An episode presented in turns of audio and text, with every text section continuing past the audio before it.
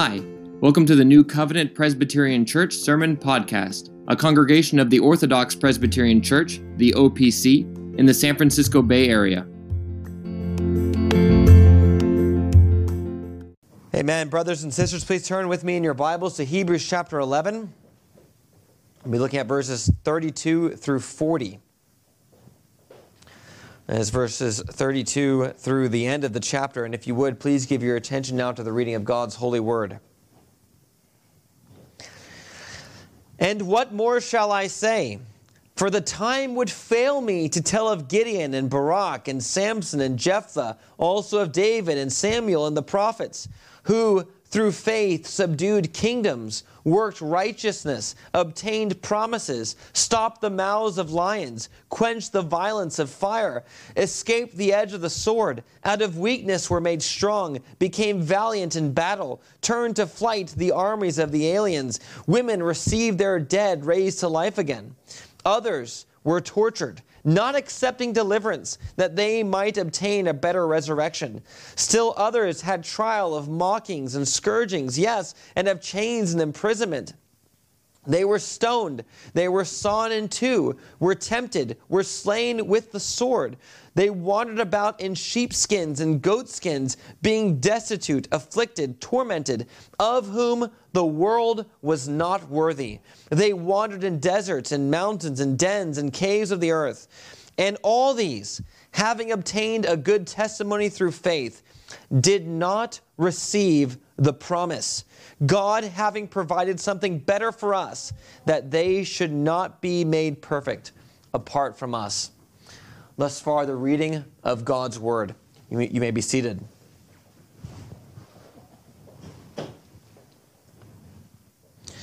Let's go to the Lord once again in prayer, asking for his blessing on the preaching of the word. Father, how we do pray that you would uh, Lord, bless now the preaching of your word. We do pray that you would grant us the grace to have faith, uh, like all of these examples which are given, that we would remain true to you, remain true to you, to be faithful unto death, that we might receive the crown of life. Lord, we do ask this in the name of Jesus. Amen. Amen. Well, brothers and sisters, if you remember, a couple of weeks ago, we looked at Moses and we saw that uh, by faith, one of the characteristics of faith is that it conquers all opposition. So by faith, there is a conquering of opposition. And we saw many examples of this. Often, however, the, the way in which faith actually conquers, the way in which it's, it's seen to conquer, is actually by death. That it is the nature of faith to endure to the end and to endure opposition to the point of death and its conquering is seen in the fact that it's willing to die before it gives up the faith that it clings to. And so we saw last week or two weeks ago that there, there, is, there are deliverances where those who oppose true Christians, true, true believers in God, the faithful, that they are overcome. They're unable to succeed in conquering those whom they are against. And yet there are other situations where it very much appears that they do conquer. It very much appears that this as those who are faithful actually die. Pharaoh was unable to kill Moses. But there are many faithful Christians who do, in fact, die, who will say, like the, the three friends of Daniel, we have no need to answer you with regard to these things, O Nebuchadnezzar. Our God is able to deliver us. But if he does not, we will not bow down to your idols. We will not bow down to them. And they were willing to die. Now they were delivered. But many, many are not delivered. Many are not delivered. And faith sometimes conquers in not being delivered and yet remaining true even to death. Now, the situation today, this is often very far from our minds. You think of the, the wealth that is accrued in the West, you think of the increase of lifespans over the course of recent generations, the, the fact that we do live in general peace relative to other times in history. All these have contributed to the natural expectation that when we are born, we, we think you know, it's going to be normal for me to be able to live a long life, to be at peace, and to die in old age. This has not been the case for many other points all throughout history. There have been many times when diseases have been rampant. Children would often die young. Life expectancy was low. Persecution very often included martyrdom with the threat of death. And so there would have been, uh, in other times of history, a, a different kind of expectation about what you would face during your life. And so it can be tempting for us to think and to, or to expect that we will be able to go to our graves from the beginning to the end in peace. And yet, this is not what the scriptures teach. We are to expect persecution. It's not even what our Reformed forefathers uh, lived in, in, in, terms of their own situations in centuries past. Uh, many of them died. Many of them died for the faith, that the, that the Reformed Church might be established in the way that it is today. This is more normal than what we face today, and yet, though I say that, I have said many times from the pulpit and will continue to say, it is not the case that there is no persecution today. It is not the case that there is no persecution. And we ought to expect it to get worse but we must also be ready to endure the persecution that we face today. The reason why there are so many churches that are compromising with regard to the truth is because they are unable to withstand the persecution. That's the reason why. The, the church would not be so weak now if it were not for persecution from the outside. Uh, there is actually persecution from the outside, and there are, there are many temptations for the church to compromise its beliefs for the sake of not facing some kind of opposition or blowback. And the, the small amount of opposition that we face relative to other times when you could be thrown in prison or, or killed has yet still been enough to weaken the church in this country. There has been an expectation, and part of the problem is there is an expectation we, where, we, where we think in our minds that I will be able to go to my grave in absolute peace without any, without any sort of opposition. The scriptures actually teach, though, that uh, those who desire to live a godly life, they will be persecuted. This persecution has never gone away. And not only is it the case that it's here now, it's also the case that unless something changes, it will almost certainly get worse. It will almost certainly get worse in this country. The way that our culture is going, we must be ready to suffer. You must be ready to suffer. It is too late to prepare yourself for suffering when suffering is upon you. You must, in times of peace, understand it is not the case that we are not in a war. You may have been, you may be serving in a way where you're removed from the front lines for a little bit, but you may be called to the front lines at any point. And you must be preparing for the need to serve in that way. You must be ready now before things get, get uh, before things get worse. And what are you to do when you face suffering? The answer is believe in God, trust in Him, have faith. Because faith, as the author speaks of here, faith holds fast and endures. It's one of the characteristics of faith. Faith holds fast and it endures. Now, this is the last passage of Hebrews 11. And what we see here is that as the author has gone through, as we've noticed, uh, many different people in Old Testament history, focusing predominantly and to this point exclusively on people from the Pentateuch. We, we just looked at Moses a couple weeks ago. Now the author is going to go much more quickly through the rest of redemptive history and just mention very briefly uh, a number of different people, a number of different things that happened where, where the, the people of God suffered greatly and yet held on. The way this passage is broken up, there are clearly two different sections. There are those who conquered through faith such that they were delivered and they were not actually put to death. And then the author transitions to speak about those whose conquering was seen in their dying. And so the author is making a point that both of them are expressions of faith. And you should expect both. You can pray for deliverance. Many of these prayed for deliverance and they were granted it. Others of them did not. Our attitude is, as I said, to be like the three friends of Daniel. We will not bow down to your idols. We will never bow down to the idols. If God delivers us, we believe He can, and we have faith in Him. If He does not, we will remain faithful unto death. That, brothers and sisters, is what you are called to. It is what you are called to. These, all of these, the author says, even, even further to encourage you, there were many who had far less than you, and yet they were willing to remain faithful. They did not receive the promises. The world was not worthy of them, but even them, God did not grant them the promises. He's granted them to you that you may be able to endure when you face persecution. This is what you are called to. Remember, everything in Hebrews chapter 11, everything is meant to bolster the exhortations given in chapter 10 everything is meant to say, all of these examples are to strengthen you so that when you face opposition, you, you, you have the theological foundation, the foundation of faith, to be able to withstand what comes your way. Now, we'll look at this passage under three headings. There are first in verses 32 through 34 the faith of specific people that, that the author mentions. We have Gideon, Barak, Samson, Jephthah, David, Samuel, and the prophets. And the way in which these are described is roughly, as I said, the first section where there are people who are delivered by their faith. So those who were not overcome. And so the, the, the, message with regard to faith is the same as what it was with Moses. Moses conquered. He was able to conquer Pharaoh, so to speak, uh, by his faith. And then in verses 35 through 38, this is where we get the transition, where there is the faith of the others who were not delivered the others who showed their faith in their dying. And then we'll look at verses 39 and 40, where the author uh, brings home for us the summary and the final exhortation uh, for us, the way in which this relates to your own faith. And so we'll look at this passage again under those three headings. Look with me first then at verses 32 through 34, where we see a number of people. As I mentioned, Gideon, Barak, Samson, Jephthah, David, Samuel, and the prophets. And the point that the author is making in the introduction in verse 32 is this He's saying, Look, I've, I've spent a, a decent amount of time speaking to you about the faith of Abel and Enoch and Noah. I spent some time with the faith of Abraham and Moses.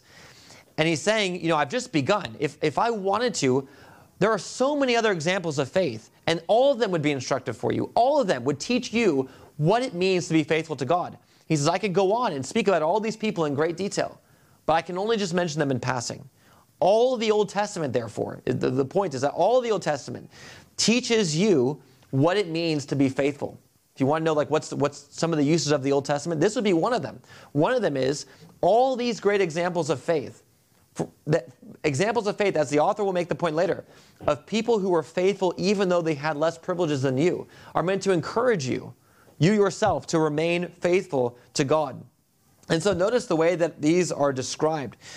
They conquer kings. They work righteousness, obtain promises, close the mouths of lions, quench the power of fire, fled the mouth of the sword, were made strong in weakness, became strong in battle, turned the camps of foreigners to flight. All these are ways in which these particular men were able to overcome by faith. And, and, again, the message is essentially the same as what the author was describing with Moses. A Pharaoh could not conquer Moses because God was on his side. And so we have examples of this the conquered kings. You have uh, Gideon, uh, Gideon uh, conquering the, the, the, the, the Midianites. You have Barak, the king of Canaan, uh, Samson with the Philistines, Jephthah with the Ammonites, David with the Philistines, uh, Samuel, all of these all of these conquered kings, working righteousness, particularly probably related to the, the idea of the administration of justice. All of them did this well. All of them, these who were, who were listed, obtained promises. Again, every one of these people obtained promises. You think particularly of David, who received the promise that there would be a, a, a seed from, uh, from him who would rule over, uh, who would have an everlasting kingdom, and who would build the house of God. Stop the mouths of lions. You think of Samson and David, who were able to overcome uh, lions in their own in their own days to show the, the power of God being with them. Daniel, who's, who was thrown into the lion's den, and yet the mouths of the lions were stopped against him because he was faithful to God. Quenched the power of fire. Uh, this, is, um, this is referring clearly to Daniel's three friends, as we mentioned before Shadrach, Meshach, and Abednego, fled the mouth of the sword. You think of David, who was persecuted by Saul, Elijah and Elisha, who always had various kings attacking and pursuing them. All of these, all of these things were done by these people. And the point, again, of all this is to say that God very often does and certainly can deliver all of his faithful people from any situation that they find themselves in. Any situation. I've, I've mentioned a, a few times now an, an, illustration of a 19th century, uh, a 19th century missionary who was surrounded at one point. He was, in a, he was on an island uh, of, of cannibals. He, was, he had his little makeshift home that was surrounded by cannibals. And in his autobiography, he prayed and said, Lord, I am immortal until you declare otherwise. I am immortal until my God declares otherwise. And this is exactly the attitude that we are to have. God can deliver his people from any and every single situation. He has done it enough in the past for us to know that this is certainly the case. And yet, as we see with the transition in verse 35, this is not in fact uh, always the case. Now, the first, the first example with verse 35 is an example of something similar. Women received their dead raised to life again. So this is, is another example of a deliverance. This is referring to uh, the, the woman from Zarephath, uh, Zarephath and the Shunammite in the days of Elijah and Elisha. And this really is where the pointed transition is. So with verse 35, there is the transition. So uh, verse 35 is referring to different people than what was listed before, but it's also the last example of those uh, who overcame by their faith. Notice the shift. All these other ones overcame in all these various ways, but others were tortured. They were tortured, not accepting any deliverance that they might re- obtain a better resurrection. The implication there is that they did not accept this all the way to the point of death. They, they never gave in, and they ended up dying for what they believed because they believed in the resurrection from the dead. Now, we're going to go through uh, all of these other examples of what the author is describing in verses uh, 35 through 38 and try to identify what's going on. The first one is very interesting. Others were tortured, not accepting deliverance, that they might obtain a better resurrection. What is this referring to? Uh, it's almost certainly actually referring to a family that's mentioned in uh, the book of Second Maccabees that was put to death. And in their being put to death, the hope of the resurrection is specifically mentioned as a grounds for uh, the whole family to remain faithful. So they would all encourage one another uh, not to give in, and they would all die. They would all given a chance to rec- recant their faith, and they were all put to death.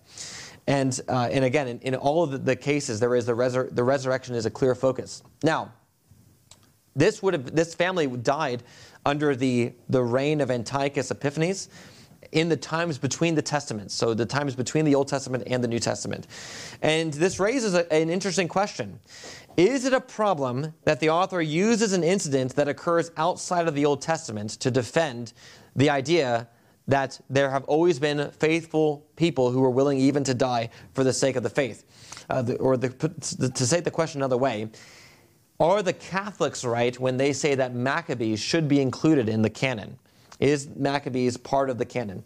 Uh, the answer is that no, there is, there is no problem, and this does not prove that Maccabees should be listed as part of the canon. Um, it's important to recognize what book, the book of Maccabees is and what, uh, what other books are. The book of Maccabees, in particular, is a record of a certain part of the history that happens between the Testaments. And the only thing that, that's really being affirmed here is that in this instance, there is an accurate recording of the history of events as they happened during this time. So Paul does something very similar in Acts chapter 17.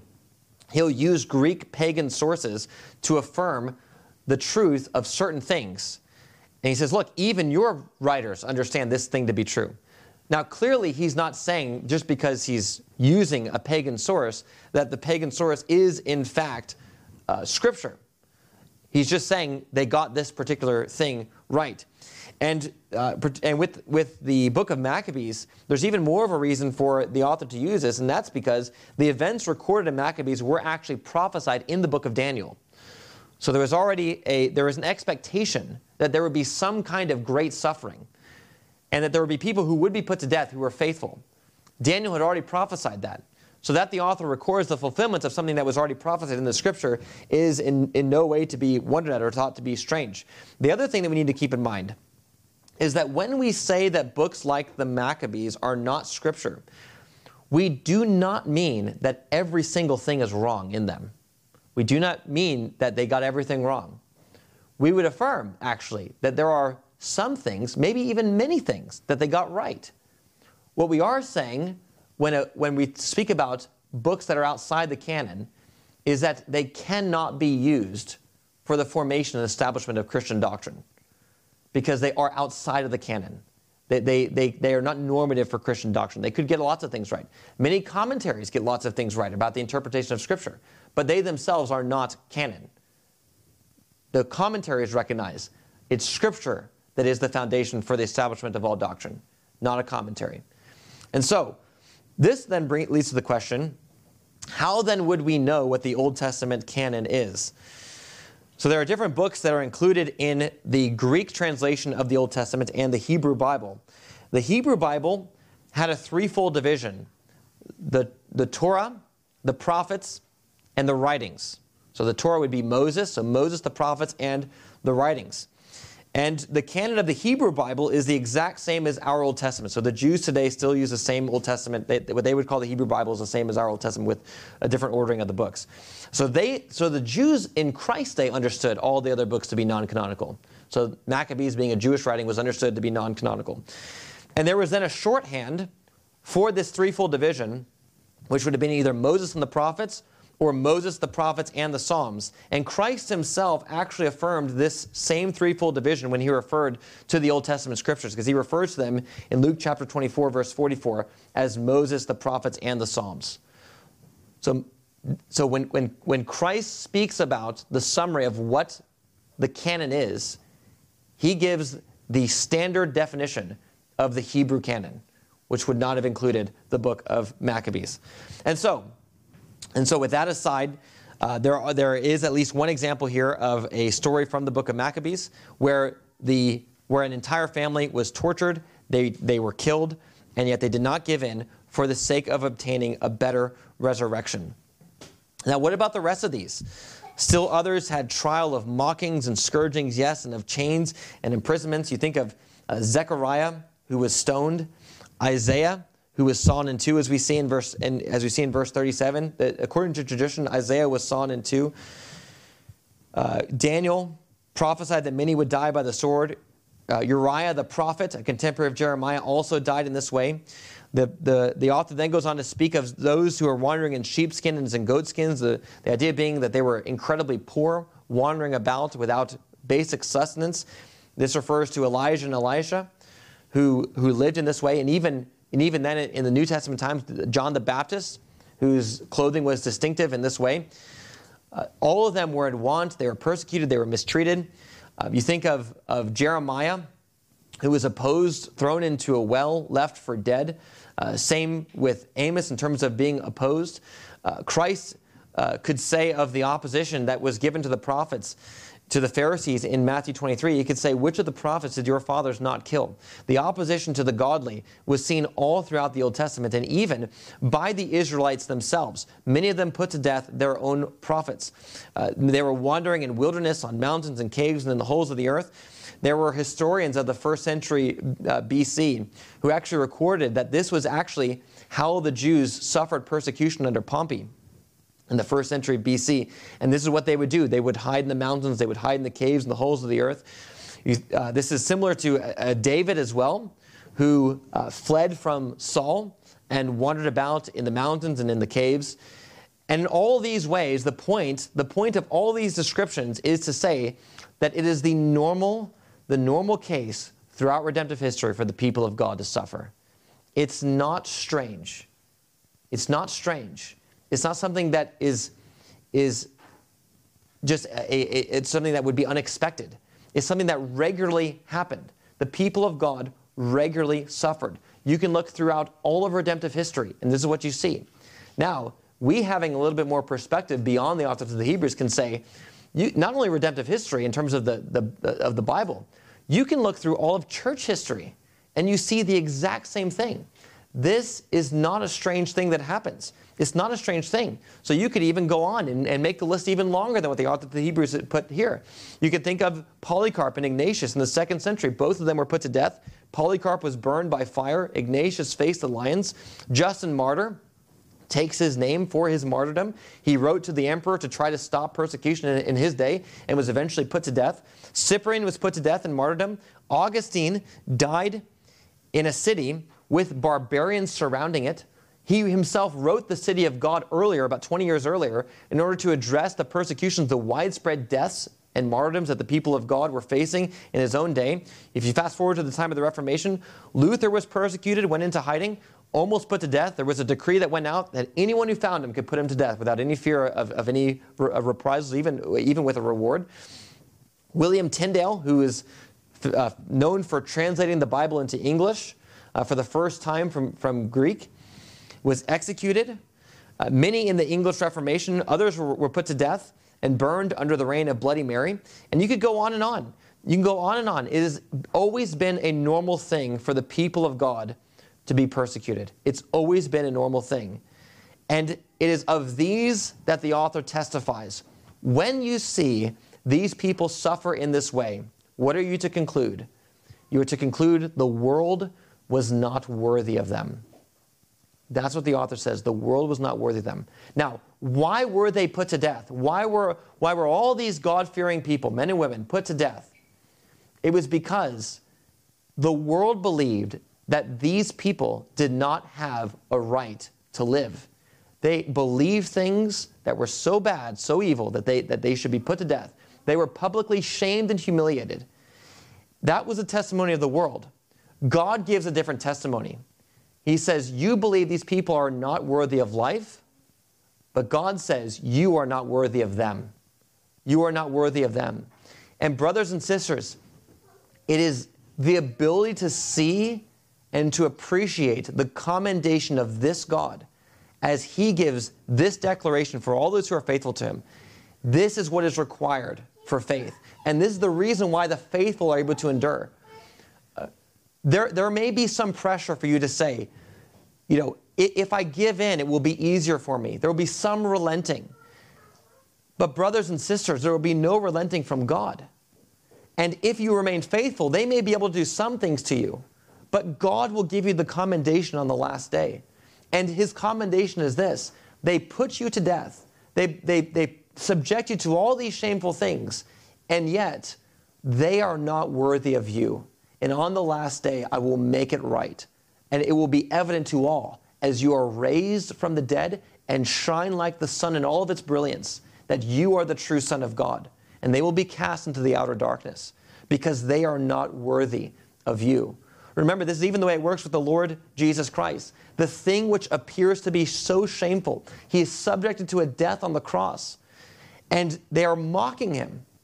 They're mocking him. And yet, as the scriptures teach, that death was his coronation. That, that when, when those soldiers stick that crown of thorns on his head and press it into his head, that was actually God himself crowning his son, the king of the universe. And that inscription over the cross that said, This is the king of the Jews, that was meant to mock him, was in fact God showing that he was subjecting every power, every principality, every demonic rule Everything was being subjected to him as he was being lifted up on that cross to rule over the entire universe. Things are not as they seem for the suffering. And the world showed itself to be, in this sense, those, those who, were, who, who maintained their opposition to Christ all the way to the end, they were unworthy of him. They were unworthy of him. And yet, uh, God declared his Son to be the true Son of God who would reign in power to the end of time by raising him from the dead. And this, brothers and sisters, is the commendation. This is the commendation that you will receive. Now, notice then, even further, even further, in verses 39 and 40, all these examples, all these examples from the Old Testament and even the times between the Testaments, all, all the examples of all the faithful people, all the way up to the coming of Christ, none of them received the promises. None of them received any of the promises. Now, why is this the case? Or how could you say this is the case? The answer is, as we've seen all the way throughout Hebrews 11, all the promises are found in Christ. Abraham looked for a city, but he never obtained the city. He died in faith, not having received it. And the author could say halfway through the chapter, all these died in faith, not having received the promises. Now he's gone all the way through now, all, all the way up to the point of Christ. And he can say the same thing. None of these received the promises because all the promises are found in the Lord Jesus Christ. How was it that our brothers and sisters from other times uh, in the history of the church after the coming of Christ, how was it that they were able to remain faithful to Christ? They were holding to the promises that they had. They, they could read things like Hebrews 11. They could say, look, my, my brothers and sisters who lived before Christ, they didn't even have the things that I have. I have access to God. I have access to God the way that's made through the death of my Savior, the Lord Jesus Christ. I wouldn't trade that for anything. I wouldn't trade that for anything. You, th- you think of what, what Polycarp said when he was being put to death. He says, he, he's told, you know, Polycarp, just, just recant. Just, just give it up and you can go. And he says, for 86 years I've served him, and he's done me no wrong. He's done me no wrong. How could I deny my Lord who bought me? He, he knew what it was, what it meant to have communion with Christ. He knew the goodness of Christ, and therefore he was able to maintain his faith all the way to the end. Notice, all of these others, God withheld giving them the promises that they may not be perfected without you. They, they, were, they they had to wait that you might obtain the things that you actually have. This is the reason, brothers and sisters, why you must endure. Faith, faith endures and it holds fast. That's what faith does. Faith endures and it holds fast. Remember again, everything in this chapter, everything is meant, this long description of faith and all these examples of faith, all of it is meant to be a part of the exhortation to you for you to endure. For you to endure. As they endured, so you too are to endure. They were not perfected without you. There is something better laid up for you that, that they themselves have not even received. Now, brothers and sisters, the exhortation then is simply to repeat what the Lord Jesus Christ has said to his people. Brothers and sisters, pick up your cross and follow the Lord Jesus Christ. You remember, this is what the Lord Jesus Christ has commanded. It's not, the, it's not the case that every single person is going to be put to death. It's clearly not the case. It's not the examples of the Old Testament. It's not true in, in church history. In some cases, you could even say most are not put to death. Even in the age where there is persecution, most are not actually put to death. And yet, everyone must be ready to do it. Everyone must be ready to do it. And if you are not to be put to death, you still must be ready to maintain your faith in the face of the, of the sufferings that you do actually endure, of the opposition that you do face, because everyone faces opposition. Every single person will face opposition. This is what the Lord Jesus Christ said with no exceptions or qualifications. If anyone, if anyone is to come after me, if anyone, he must deny himself, pick up his cross, and follow me. Every single Christian is called to this. Faith sees that, faith picks up that cross, and faith endures to the very ends. To the very end. And so you think, brothers and sisters, about the things that we are facing. The, the, the normal things that cause people to cave with regard to uh, the, the, the doctrines of the church. You think of issues like abortion, the LGBTQ movement probably being the biggest one, all kinds of critical theory and feminism, all kinds of things where the, the world demands that we change. The world demands that we change. The world demands that we compromise. The world tells us that we ourselves are wrong. These, these are, at bare minimum, the opposition that we are called to endure. We are called to say, we will not compromise. We will not compromise on a single one of these things. Not a single one. No matter what happens, we will not bow down to these idols. Remember, as I mentioned several weeks ago, as you are insulted and as all kinds of words and art can be used against you, I mentioned to you that every single one of the worst terms that make you a societal outcast in the world today, every single one of them, according to the definitions that are used, not definitions that are true or have anything to do with reality, but the ones that are used, all of them apply to you. All of them. All of them. We, we according to the definitions that are given, we, would all, we could all be labeled transphobes and homophobes, Islamophobes, all kinds of things, misogynists, racists, bigots. All of these things, all of these things can be said of you. But, brothers and sisters, you are to remember that bigotry, bigotry in today's world, is not something to shrink back from, but it's something to say it is the badge of honor that is worn by those who truly believe in Christ, whereby they are declared to be like Christ, who was hated by the world for testifying about it that his deeds are evil. We are called to follow in the footsteps of our Savior. We declare to the world its deeds are evil, and as that caused the world to hate Christ, so it will cause the world to hate us as well. And yet, brothers and sisters, you are to endure. You are to endure. And you are to remember, as the Apostle Paul teaches, that when you endure, even if you are not delivered, that, that even your endurance itself is a sure sign of your coming salvation and of the destruction of all those who oppose you. When, when you hold fast It is a sign to the world of the righteous judgments of God. This is the reason why, uh, in what appears to be a contradiction, or at least not make sense, that it has always been through the blood of the martyrs that the church has actually spread. How could it be that people could be subject to such shameful deaths, to be held up as public spectacles in order to deter people from believing and doing these same things as these people, that that would be the very thing that caused the church to grow? The answer is because what Paul has said is true. This is the sign of the true righteous judgment of God.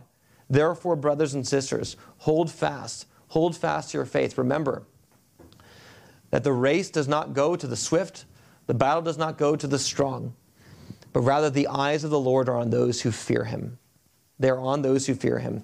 May it be that God would grant you the faith to overcome the world, that you would never give in, and that you, like many others before you, would obtain to a better resurrection. Let's pray. Oh, Father, how would you pray that you would grant us courage and boldness in today's world? Lord, we see even in the face of the sufferings that we must endure, the opposition that we must endure in today's world, that there really is so little courage. There really is so little boldness. There is so much shrinking back. There is so much fear. Lord, we see it all around us, but Lord, we also see it in our own hearts. How we do pray that you would forgive us. Help us, O Lord, never to be ashamed of the gospel, to remember the words of the Lord Jesus Christ, that if we confess you before men, you will confess us before our Father in heaven. And if we deny you, O Christ, before men, you will deny us before our Father, uh, before your Father in heaven. Help us to see this, O God and may it be that you would grant us the grace to have our hearts calmed before you, to strengthen our faith when it is weak, that we'd be able to see these realities, and that we would be willing to endure whatever kind of suffering or opposition that you have in your good pleasure set before us. We would endure faithfully for the sake of the advancement of your kingdom. For we ask this in the name of Jesus. Amen.